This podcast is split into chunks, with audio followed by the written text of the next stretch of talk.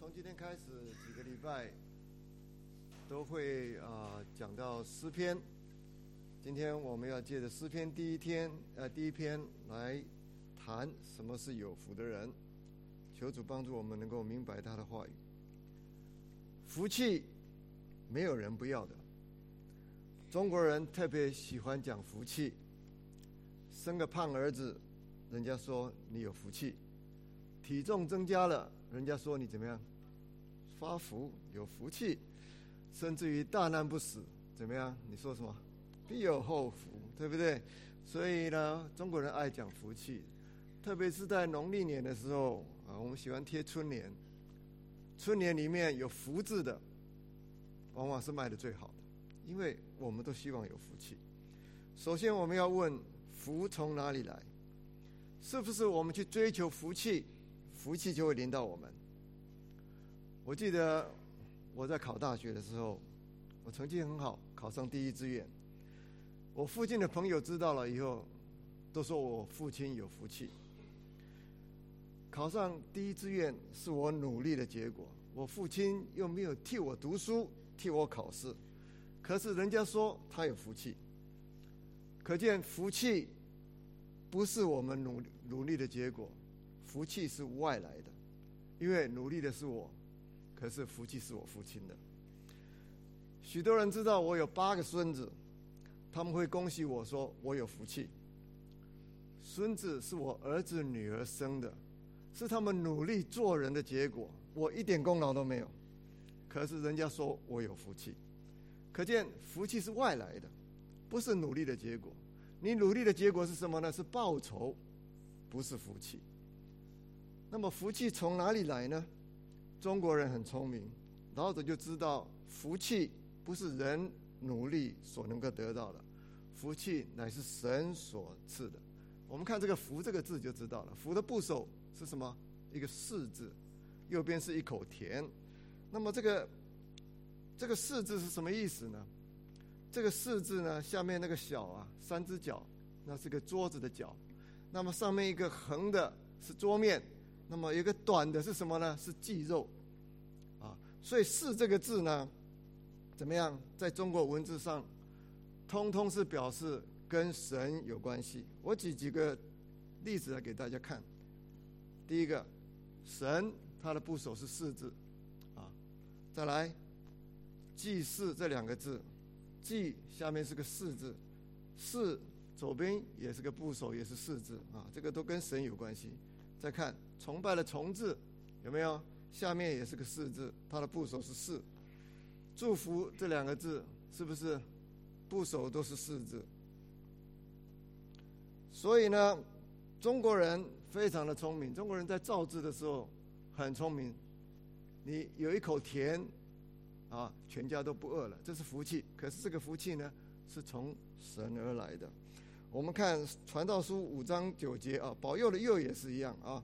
我们看《传道书》五章十九节这样讲，他说：“神赐人资财丰富，使他能以吃用，能取自己的份，在他劳碌中喜乐，这乃是神的恩赐。”这里面也很清楚讲到福气。是神的恩赐，是从神来的。再来，我们要谈福气的内容。福气有所谓的属世的福气跟属天的福气。首先，我们来谈属世的福气。中国人常常喜欢讲说五福临门，听过没有？五福临门，可是很少人知道五福是从哪里来的。五福最早的出处是在啊我们的这个。四书五经里面的这个四书里面那个尚书洪范，我给大家看一下。第一是寿，二曰富，三曰康宁，四曰修好德，五曰考中命。这是五福临门，五福最早的出处。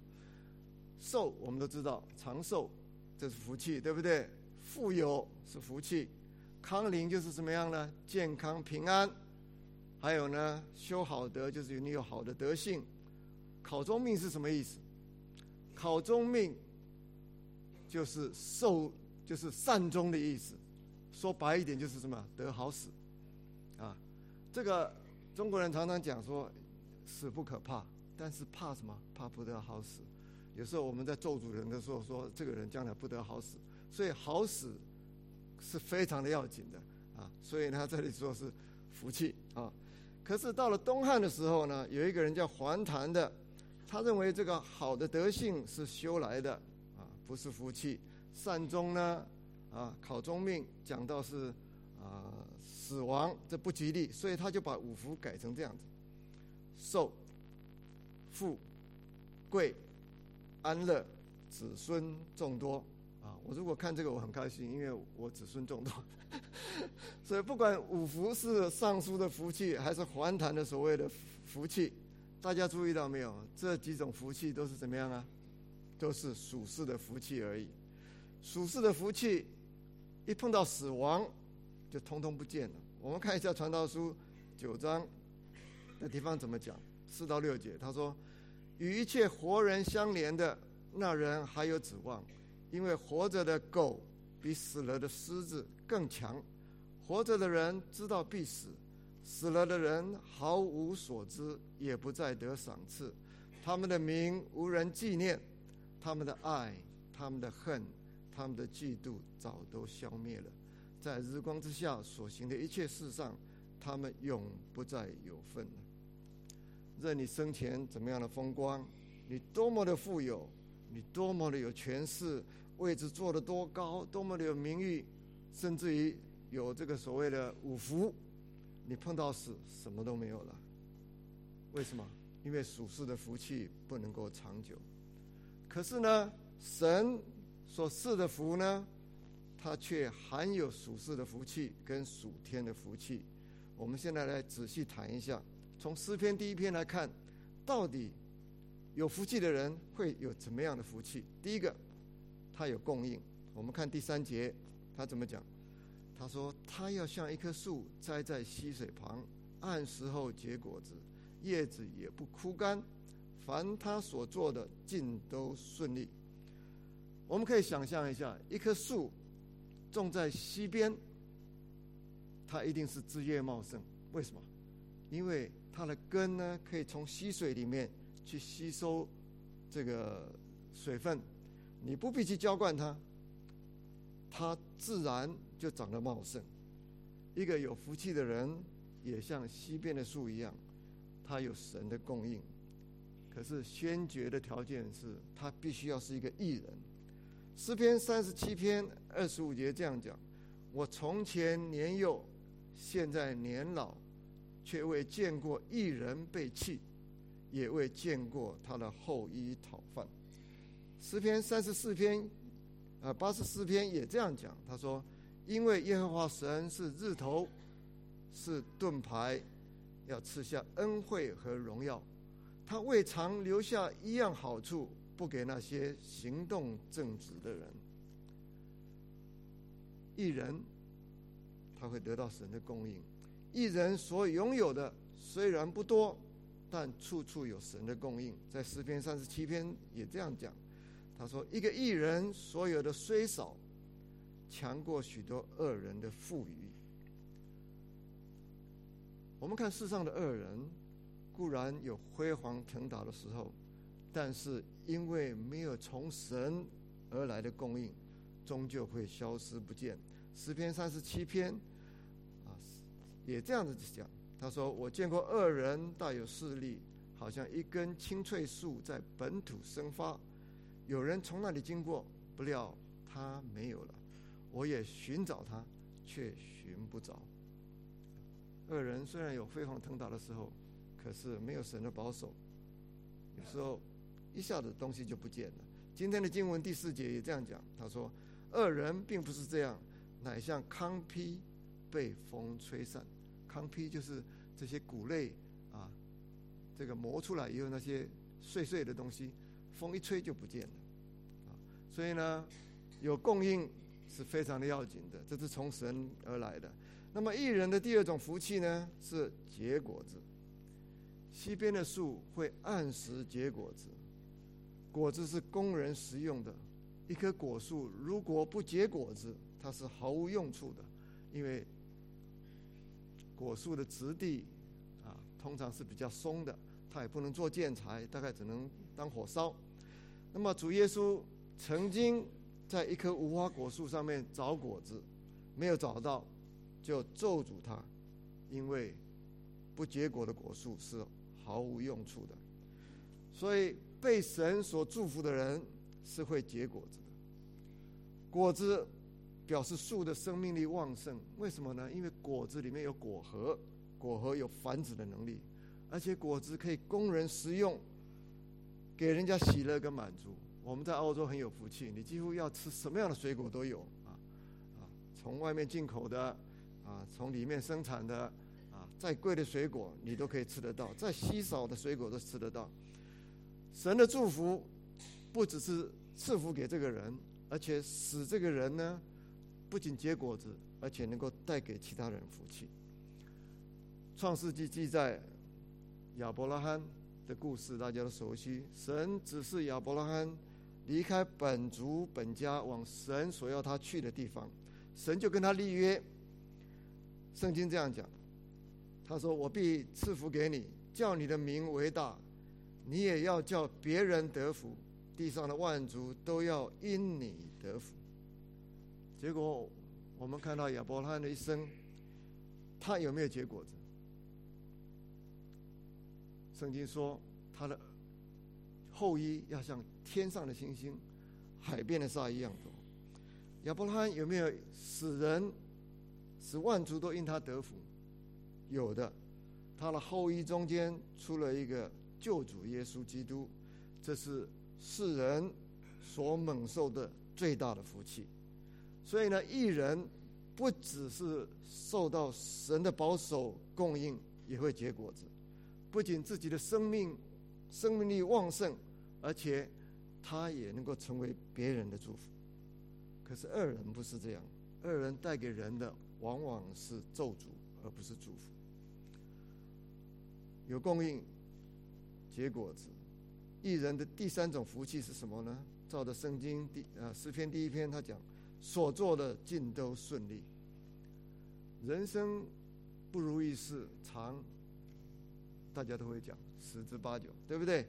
中国人说“月有阴晴圆缺，人有旦夕祸福”。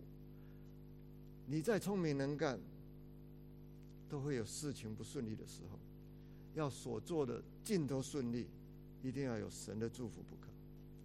我们再引创世纪的故事来看，亚伯拉罕的儿子叫以撒的，他住在非利士人的地方。他为了放牧他的牛羊，他必须要挖井。他每挖一口井，都是火井，啊，那个水源就源源不绝。那么一看到是火井，菲利士人当地的人就把他抢去。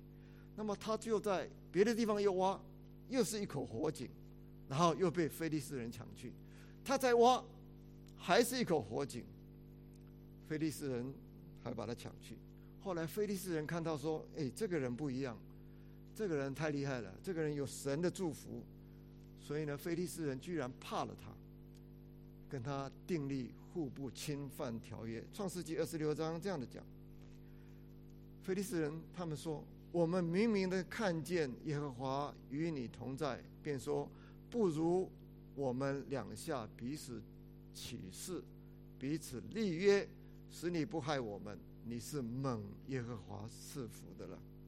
大家想想看，一个是人多势众的一个本地人，菲利斯人，居然怕一个外地来的啊人单势薄的外地人，还跟他订立互不侵犯条约。你说好不好笑？因为他们看到这里面有神的祝福。以撒他学过水利工程吗？我想在三四千年前，大概还没有这个东西。他有什么这个精良的探测仪器吗？我想都没有，乃是因为他有神的祝福。他每挖一口井都是活井。真言书十六章三节这样说：“你所做的要交托耶和华，你所谋的就必成立。”神的祝福比什么都要紧。如果你有神的祝福，那真的是你所做的尽都顺利。譬如说，你要买房子的时候，刚好碰到房价跌的时候；你要卖房子的时候呢，刚好碰到房价起飞的时候；你要出外旅行，刚好碰到澳币最强的时候，那你换的国外币就会换得多。那你如果在国外有资产要卖掉，要汇到澳洲来，你刚好碰到澳币是最跌的时候，所以呢，你一块钱美金就可以换到更多的澳币。神的祝福是很要紧的。我是做银行的，我在投资上面，我自信是有一些专业的知识。可是专业有时候不管用，你没有神的祝福是没有用的。譬如说，你碰到二零零八年的金融海啸，你再厉害，再做投资。也常常是亏得一塌糊涂。当然，我不是说艺人一生就一帆风顺，就没有碰到逆境。艺人也有碰到逆境的时候，可是呢，即使是那逆境，也是化了妆的祝福，使得艺人能够经历到神的同在跟保守，因为艺人有到受到神的祝福，他所做的尽。都是顺利。那么第四种福气，就是在审判的时候能够站立得住。今天的经文第五节这样说：因此，当审判的时候，二人必站立不住；罪人在一人的会中也是如此。我们刚刚讲到三种福气：有供应、结果子、所做的尽都顺利，这都是属世的福气。那么在审判的时候站立得住，这是属天的福气。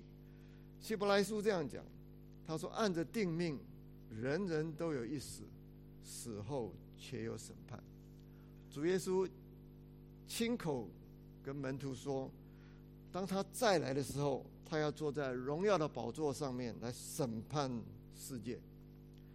到那时候，一人他们就要因义因信而得永生。”那么二人呢，就要往永刑里面去，永远沉沦。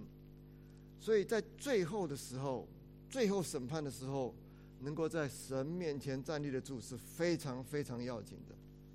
因为人在世上只不过是客旅，只不过是寄居的。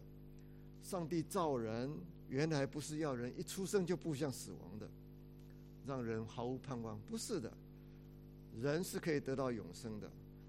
保罗在铁沙这个罗尼迦前书二章十七节、十九节这样讲，他说：“我们的盼望和喜乐，并所夸的冠冕是什么呢？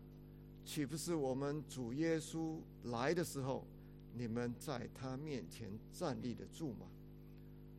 这里面就讲到主耶稣再来的时候，我们叫做最后的审判。使徒保罗他有这样的盼望，所以他可以。轻看世上的苦难，甚至于他在苦难中也能够喜乐。保罗这样说：“他说，我为基督的缘故，就以软弱、凌辱、极难、逼迫、困苦为可喜乐的。所以在最后的审判的时候，能够站立得住，这是关乎你有没有永生的问题。如果你没有永生，那么人在今生的。”一切的追求，一切的挣扎，一切的奋斗，经历的苦楚，你有泪水，甚至你也有喜乐。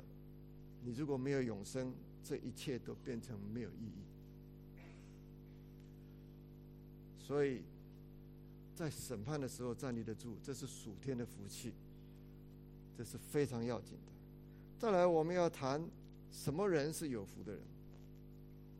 我们前面说过，你要蒙到神的祝福，前提必须是你是个艺人。诗篇的第一篇最后一节也这样讲，他说：“因为耶和华知道艺人的道路，恶人的道路却必灭亡。”这里也明显告诉我们，有福的人指的就是艺人。那么，什么人才是艺人呢？圣经明明的告诉我们说，世上没有一个艺人。在很多的地方就告诉我们这样，我们举随便举一个例子，在诗篇十四篇三节说，他们都偏离正路，一同变为污秽，并没有行善的，连一个也没有。从神的标准来看，世上真的是没有一个艺人，人生下来就带有罪性。我们中国人常常爱讲一句话，说怎么样？人不自私，下一句怎么样？天诛地灭。为什么会讲这句话？因为人都有自私的本性，生下来就有，这是与生俱来的。还有哪个人没有贪心？我的孙子小时候，你如果给他两只棒棒糖，啊，他不会只选一只的，他一定两只都要，因为生下来他就有贪心。嫉妒哪一个人没有？从小孩子你就知道，啊，姐妹之间、兄弟之间，嫉妒来嫉妒去，啊，每个人都要争着要妈妈，诸如此类的。人的本性生下来就带有罪性，因为这是从我们始祖啊亚当夏娃犯罪来的。那么罪，它是一个律，圣经这样讲，他说，因为罪是一个律，啊，使我们怎么样呢？行善不能。巨恶法力，我们想做的善，我们做不出来；我们不想做的恶，偏偏去做，因为你受到罪性的捆绑。那么有人会说，我这个人修养很好，我道德高超，我算是一个艺人。这是你自己用自己的标准来定，说你是个艺人。可是从神的标准来看，你还是达不到神的标准。我举个例子来说明，有一艘。豪华的游轮，好像很多人喜欢去做 cruise 哈。那么这个游轮呢，照着它固定的这个航线走，那么刚好碰到暴风雨，这暴风雨厉害的不得了，它把这个船上的电讯设备打坏了，把救生艇也全部打到海里面去，那么船舱又进水。那么这个船长跟他说，跟大家说我们要弃船，啊，但是。你们只好自求多福，因为也没有救生艇，我也不能够求用电讯、无线电去求救。但是我知道这个航线，我常常在走，在这个地方五十公里往那个方向走的地方，有一个小岛。你到了这个岛上有淡水，你就能够活下去。你们自求多福，我没有办法，我是船长，我要跟船一起在一起，但是已经没救了。那么这里面。有三个游泳高手，一个是高中的校队，啊，一个是大学的游泳校队，一个是 Olympic 的这个这个这个啊金牌得主。他们三个都想，与其我在这边等死吗？啊，不如我勉力试试看，五十公里我也不知道游得到游不到。结果这个高中的游泳选手呢，游到三十公里的地方没力气了，就沉下去了，死了。那么这个大学的校队。比较行，游到四十公里的地方，也是力气放尽了，沉了下去。那么这个 Olympic 的这个金牌得主比较厉害，游到四十八公里处，远远就看到那个小岛，可是也没有力气，也沉了下去。你说这三个人有什么不一样？他们的结果是怎么样？全部死了，结果全部死了。你不能说这个大学校队的人说，哎。我比你高中校队的厉害，我比你多游了十公里。那么，那个 Olympic 的金牌得主说：“哦，我比你们两个都厉害，哈！我一游到四十八公里，你们一个三十公里就死了，一个四十公里就死了，结果都一样，啊！这就像怎么样？我们自己认为说，我的道德多高超，我多么强啊！我跟那个某某人比起来，啊，他道德不如我。”可是从神的标准来看，没有不一样，因为你都达不到神的标准。所以世界上没有一个艺人，人要成为艺人，那必须要用神用他的义来代替我们的义不可。为什么这样讲？世上没有一个艺人，唯有神是全然公义的。那么公义的要求呢，一定是有罪有罚。那么神对人犯罪的处罚就是。你一出生就不想死亡，人都要死。但是人又怎么样修养，都达不到神的标准，那怎么办呢？你怎么样能够得救呢？只有神这个全然公义的神亲自下来，怎么样为人钉在十字架上来替人赎罪，把世人的罪通通由他背去了。那么这位替人赎罪的代罪羔羊就是耶稣基督。因为耶稣基督替世人承受了怎么样罪的后果，承受了不义的处罚，那么我们人呢就被神赦免我们的罪，称我们为义。所以在罗马书，保罗这样子讲，在三章的地方，他说：“就是神的义，因信耶稣基督，加给一切相信的人，并没有分别，因为世人都犯了罪，亏缺了神的荣耀，如今却蒙神的恩典，因基督耶稣的救赎，就白白的称义。”我们引这个经文来跟大家说明，什么人才是义人？义人就是被耶稣基督救赎，因信而被神称为义的人。换句话说，就是蒙恩得救的基督徒。基督徒被称义，只是在身份地位上的改变，被神当作义人而已，并不表示我们已经全然公义，我们全然圣洁，已经达到神要求我们的标准。没有，因信称义，只是让我们得救。得救之后，还有成圣的功夫要做。诗篇第一篇一到二节就告诉我们说，一个艺人应当做了两件事。哪两件事情呢？第一是向罪说不；第二是爱慕神的话。我们首先来看向罪说不。第一节，他说：“不从恶人的计谋，不占罪人的道路，不做亵慢人的座位。”我们刚刚说过，基督徒并不完全，仍然有可能被诱惑而犯罪，所以这节经文告诉我们，应该要逃避这些诱惑，向罪说不。罪是一个很奇怪的东西，罪是一个渐进式的 （progressive），从最小的罪开始，一直向更大的罪迈进，所以呢，罪会使人越陷越深。以色列最伟大的国王是谁？大家都知道是大卫王，对不对？大卫王他征战到后来非常的成功以后，他有一天在皇宫的这个平台上面看到一个漂亮的女人叫八四八的，她在洗澡。那么他先在心思意念上怎么样犯了罪？他有一念，结果就有行动。叫人把八四八引进宫里来，就跟他同寝。后来知道八四八怀了孕，他就怎么样陷害八四八的丈夫，啊，叫乌利亚的，派他到前线去战死，啊，免得他跟八十八通奸的事情泄露出来。这一节的经文就告诉我们，最渐进式的可怕。从二人的计谋，是你在心思意念上开始犯罪；占罪人的道路，表示你已经有了行动。那么，已经走在罪的道路上面，做谢曼人的座位，表示你跟他们同伙，参与在他们中间。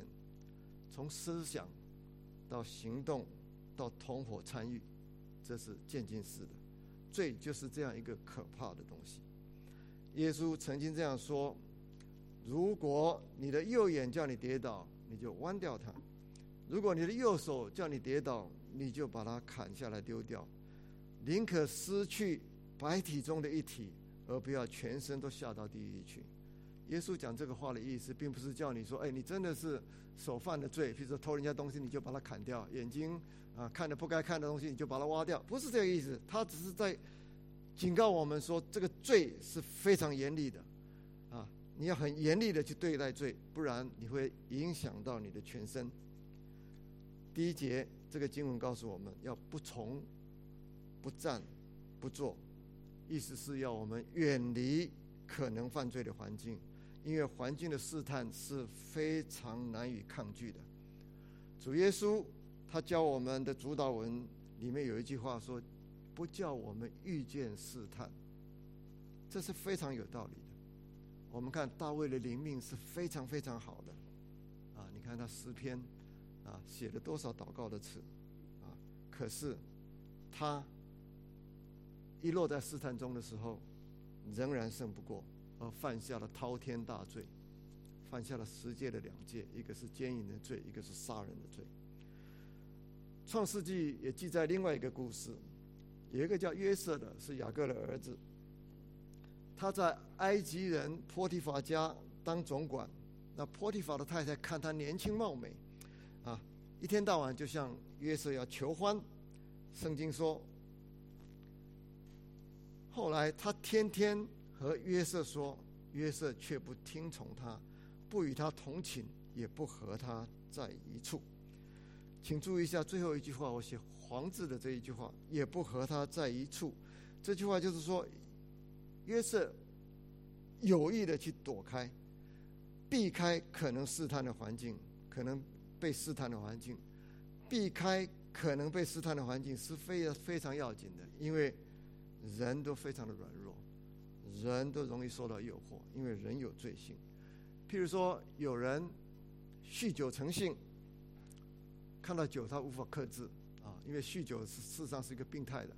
那你在家里面，你就不要放有酒精的饮料。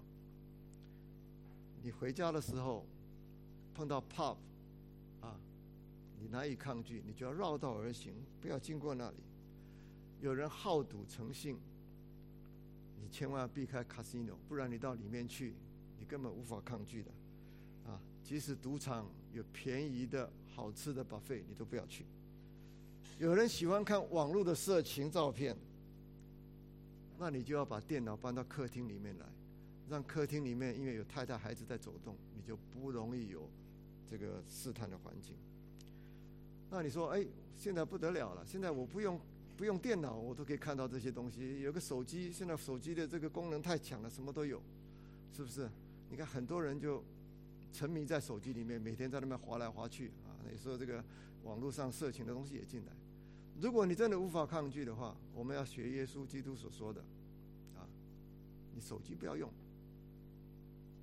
手机不用没什么大不了的，啊，你看看现在的人真的是很糟糕，啊，到处哪里，特别是年轻人，好像没有手机没有 WiFi 他就活不下去，其实没那么严重的，如果你不能抗拒，就把那个砍掉，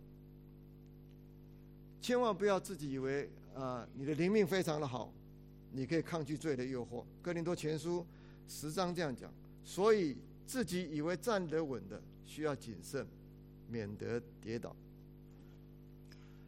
我是做银行的，大家知道。那我在两千年的时候，我在香港做事，啊，那我们银行有时候会放款给很多的生意人。那么在两千年以前的时候呢，很多生意人呢。贪着中国大陆人工便宜，啊，材料便宜，又有这个税的优利优惠，所以呢，很多人跑到大陆去做生意，啊，开工厂做生意，啊，赚很多的钱。那我两千年在香港的时候，我常常带着台湾的这个同事到大陆去探访这些我们的客户，因为我们放钱放款给他。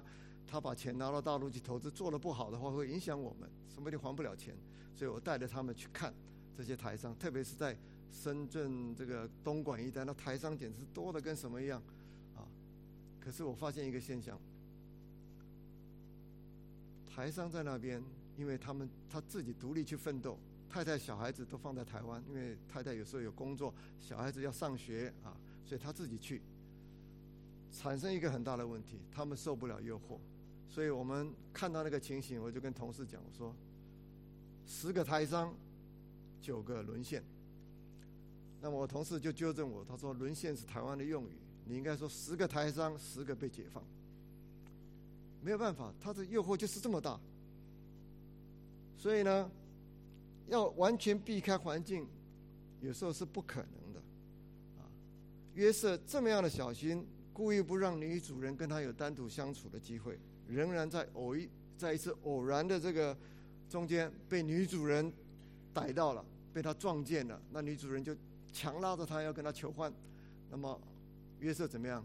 衣服一脱就逃了。约瑟这样一做，逃离现场。可是衣服呢，被这个女主人当作证据诬赖他。因此约瑟被下到监牢里面去。啊。这创世纪的故事我们都很熟，约瑟的故事给我们一个很好的提醒，就是说，当我们落在可能被诱惑的环境里面的话，你没有别的办法，你赶快逃离现场，即使因而被无赖、被陷害都没有关系，因为你抗拒不了那个诱惑的。那么约瑟在女主人跟他求欢的时候呢，他对女主人讲了一句话，他说：“我怎能做这大恶得罪神呢？我怎能做这大恶得罪神呢？”希望我们也常常用这句话来提醒自己：我们是基督用他的身体、用他的血重价来赎回的。我们要向罪说不，这样才不至于辜负主耶稣基督的救恩。然而，我们只是向罪说不，避开可能犯罪的环境，这是消极的做法。很多时候，我们避开的那个环境。可是我们心思意念上面仍然在最终里面悠游。我们固然没有犯行，但是心思意念已经不洁净，已经犯罪了。所以呢，积极的做法，我们要让圣灵来更新我们的生命。当我们的生命被更新，当我们的生命成为圣洁之后，自然我们的身心灵都可以不犯罪。而要生命。迈向圣洁，那你就必须要跟神维持一个亲密的关系。怎么样跟神维持一个亲密的关系呢？诗篇第一篇第二节告诉我们，有一个秘诀，就是要爱慕神的话。第二节这样讲：唯喜爱耶和华律法，昼夜思想，这人变为有福。在旧约时代，律法指的就是摩西五经。这里面有神的应许在里面，那么神的救赎的应许已经在耶稣基督身上完全的实现了。所以呢，自从耶稣来了以后，啊，就有了新约。那我们现在就是处在新约的时代。那么新约的时代，神的律法是指什么呢？就是指整本的圣经。我们说过，我们因信称义得救，只是个起步。我们成圣的功夫。继续要做，成圣的功夫跟爱慕神的话有不可分的关系。耶稣曾经这样说过：“他说，我对你们说的话就是灵，就是生命。我们的生命要成为圣洁，必须在神的话语里面去多造就。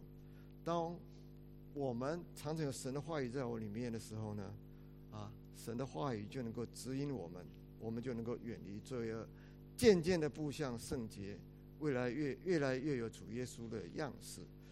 我们都熟悉诗篇一百一十九篇一百零五节讲的话：“你的话是我脚前的灯，是我的我路上的光。”这也是我们教会在十年前成立以来，我们在讲台上一直采用所谓的释经式的讲道，鼓励弟兄姐妹在圣经的话语里面。多么多多多造就，我们盼望弟兄姐妹能够每日养成读经的习惯，也一直鼓励弟兄姐妹怎么样要参加成人主日学，要参加查经关怀小组，我们来多明白圣经。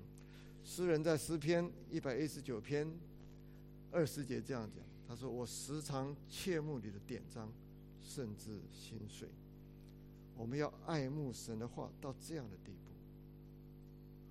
圣经告诉我们说，有敬虔的心加加上知足，就是大力的。可是，我们对神的话要完全不一样。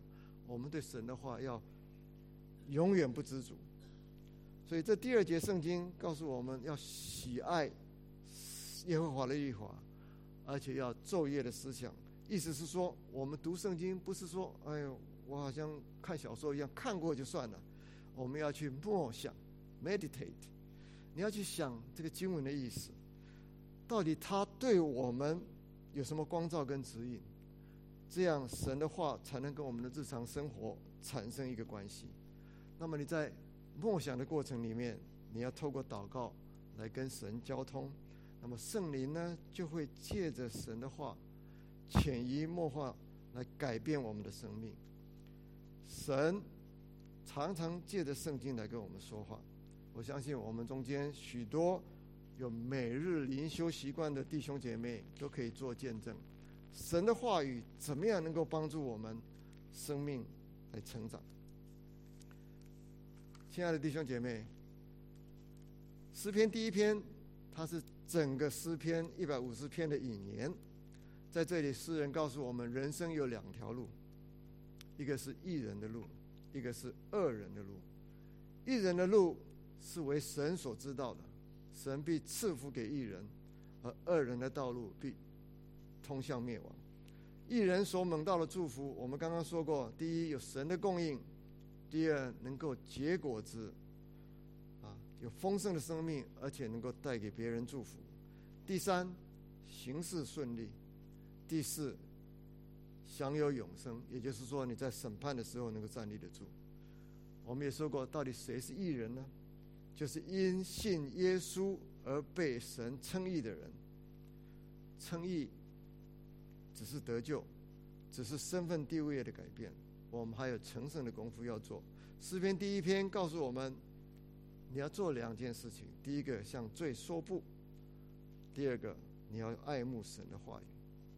盼望我们做神儿女的都能够远离恶事，在神的话语中多造就，以至于我们能够渐渐的像主耶稣一样的圣洁荣美。我们中间如果还有在慕道的。你还没有接受主耶稣做你救主的，我们盼望你，我们也祷告你能够早日信主，被神称为义，来享受神所赐的这些福气。我们一起来祷告。爱我们的父神，谢谢你的爱，特别是你的爱子耶稣基督，啊，为我们舍身，为我们复活，来拯救我们，使我们能够称义，使我们。罪得赦免，反而得永生。也谢谢你清楚的应许，要赐福给我们。求你帮助我们能够过圣洁的生活，使你因而得到荣耀跟赞美。这样的祷告是奉主耶稣基督的名，阿门。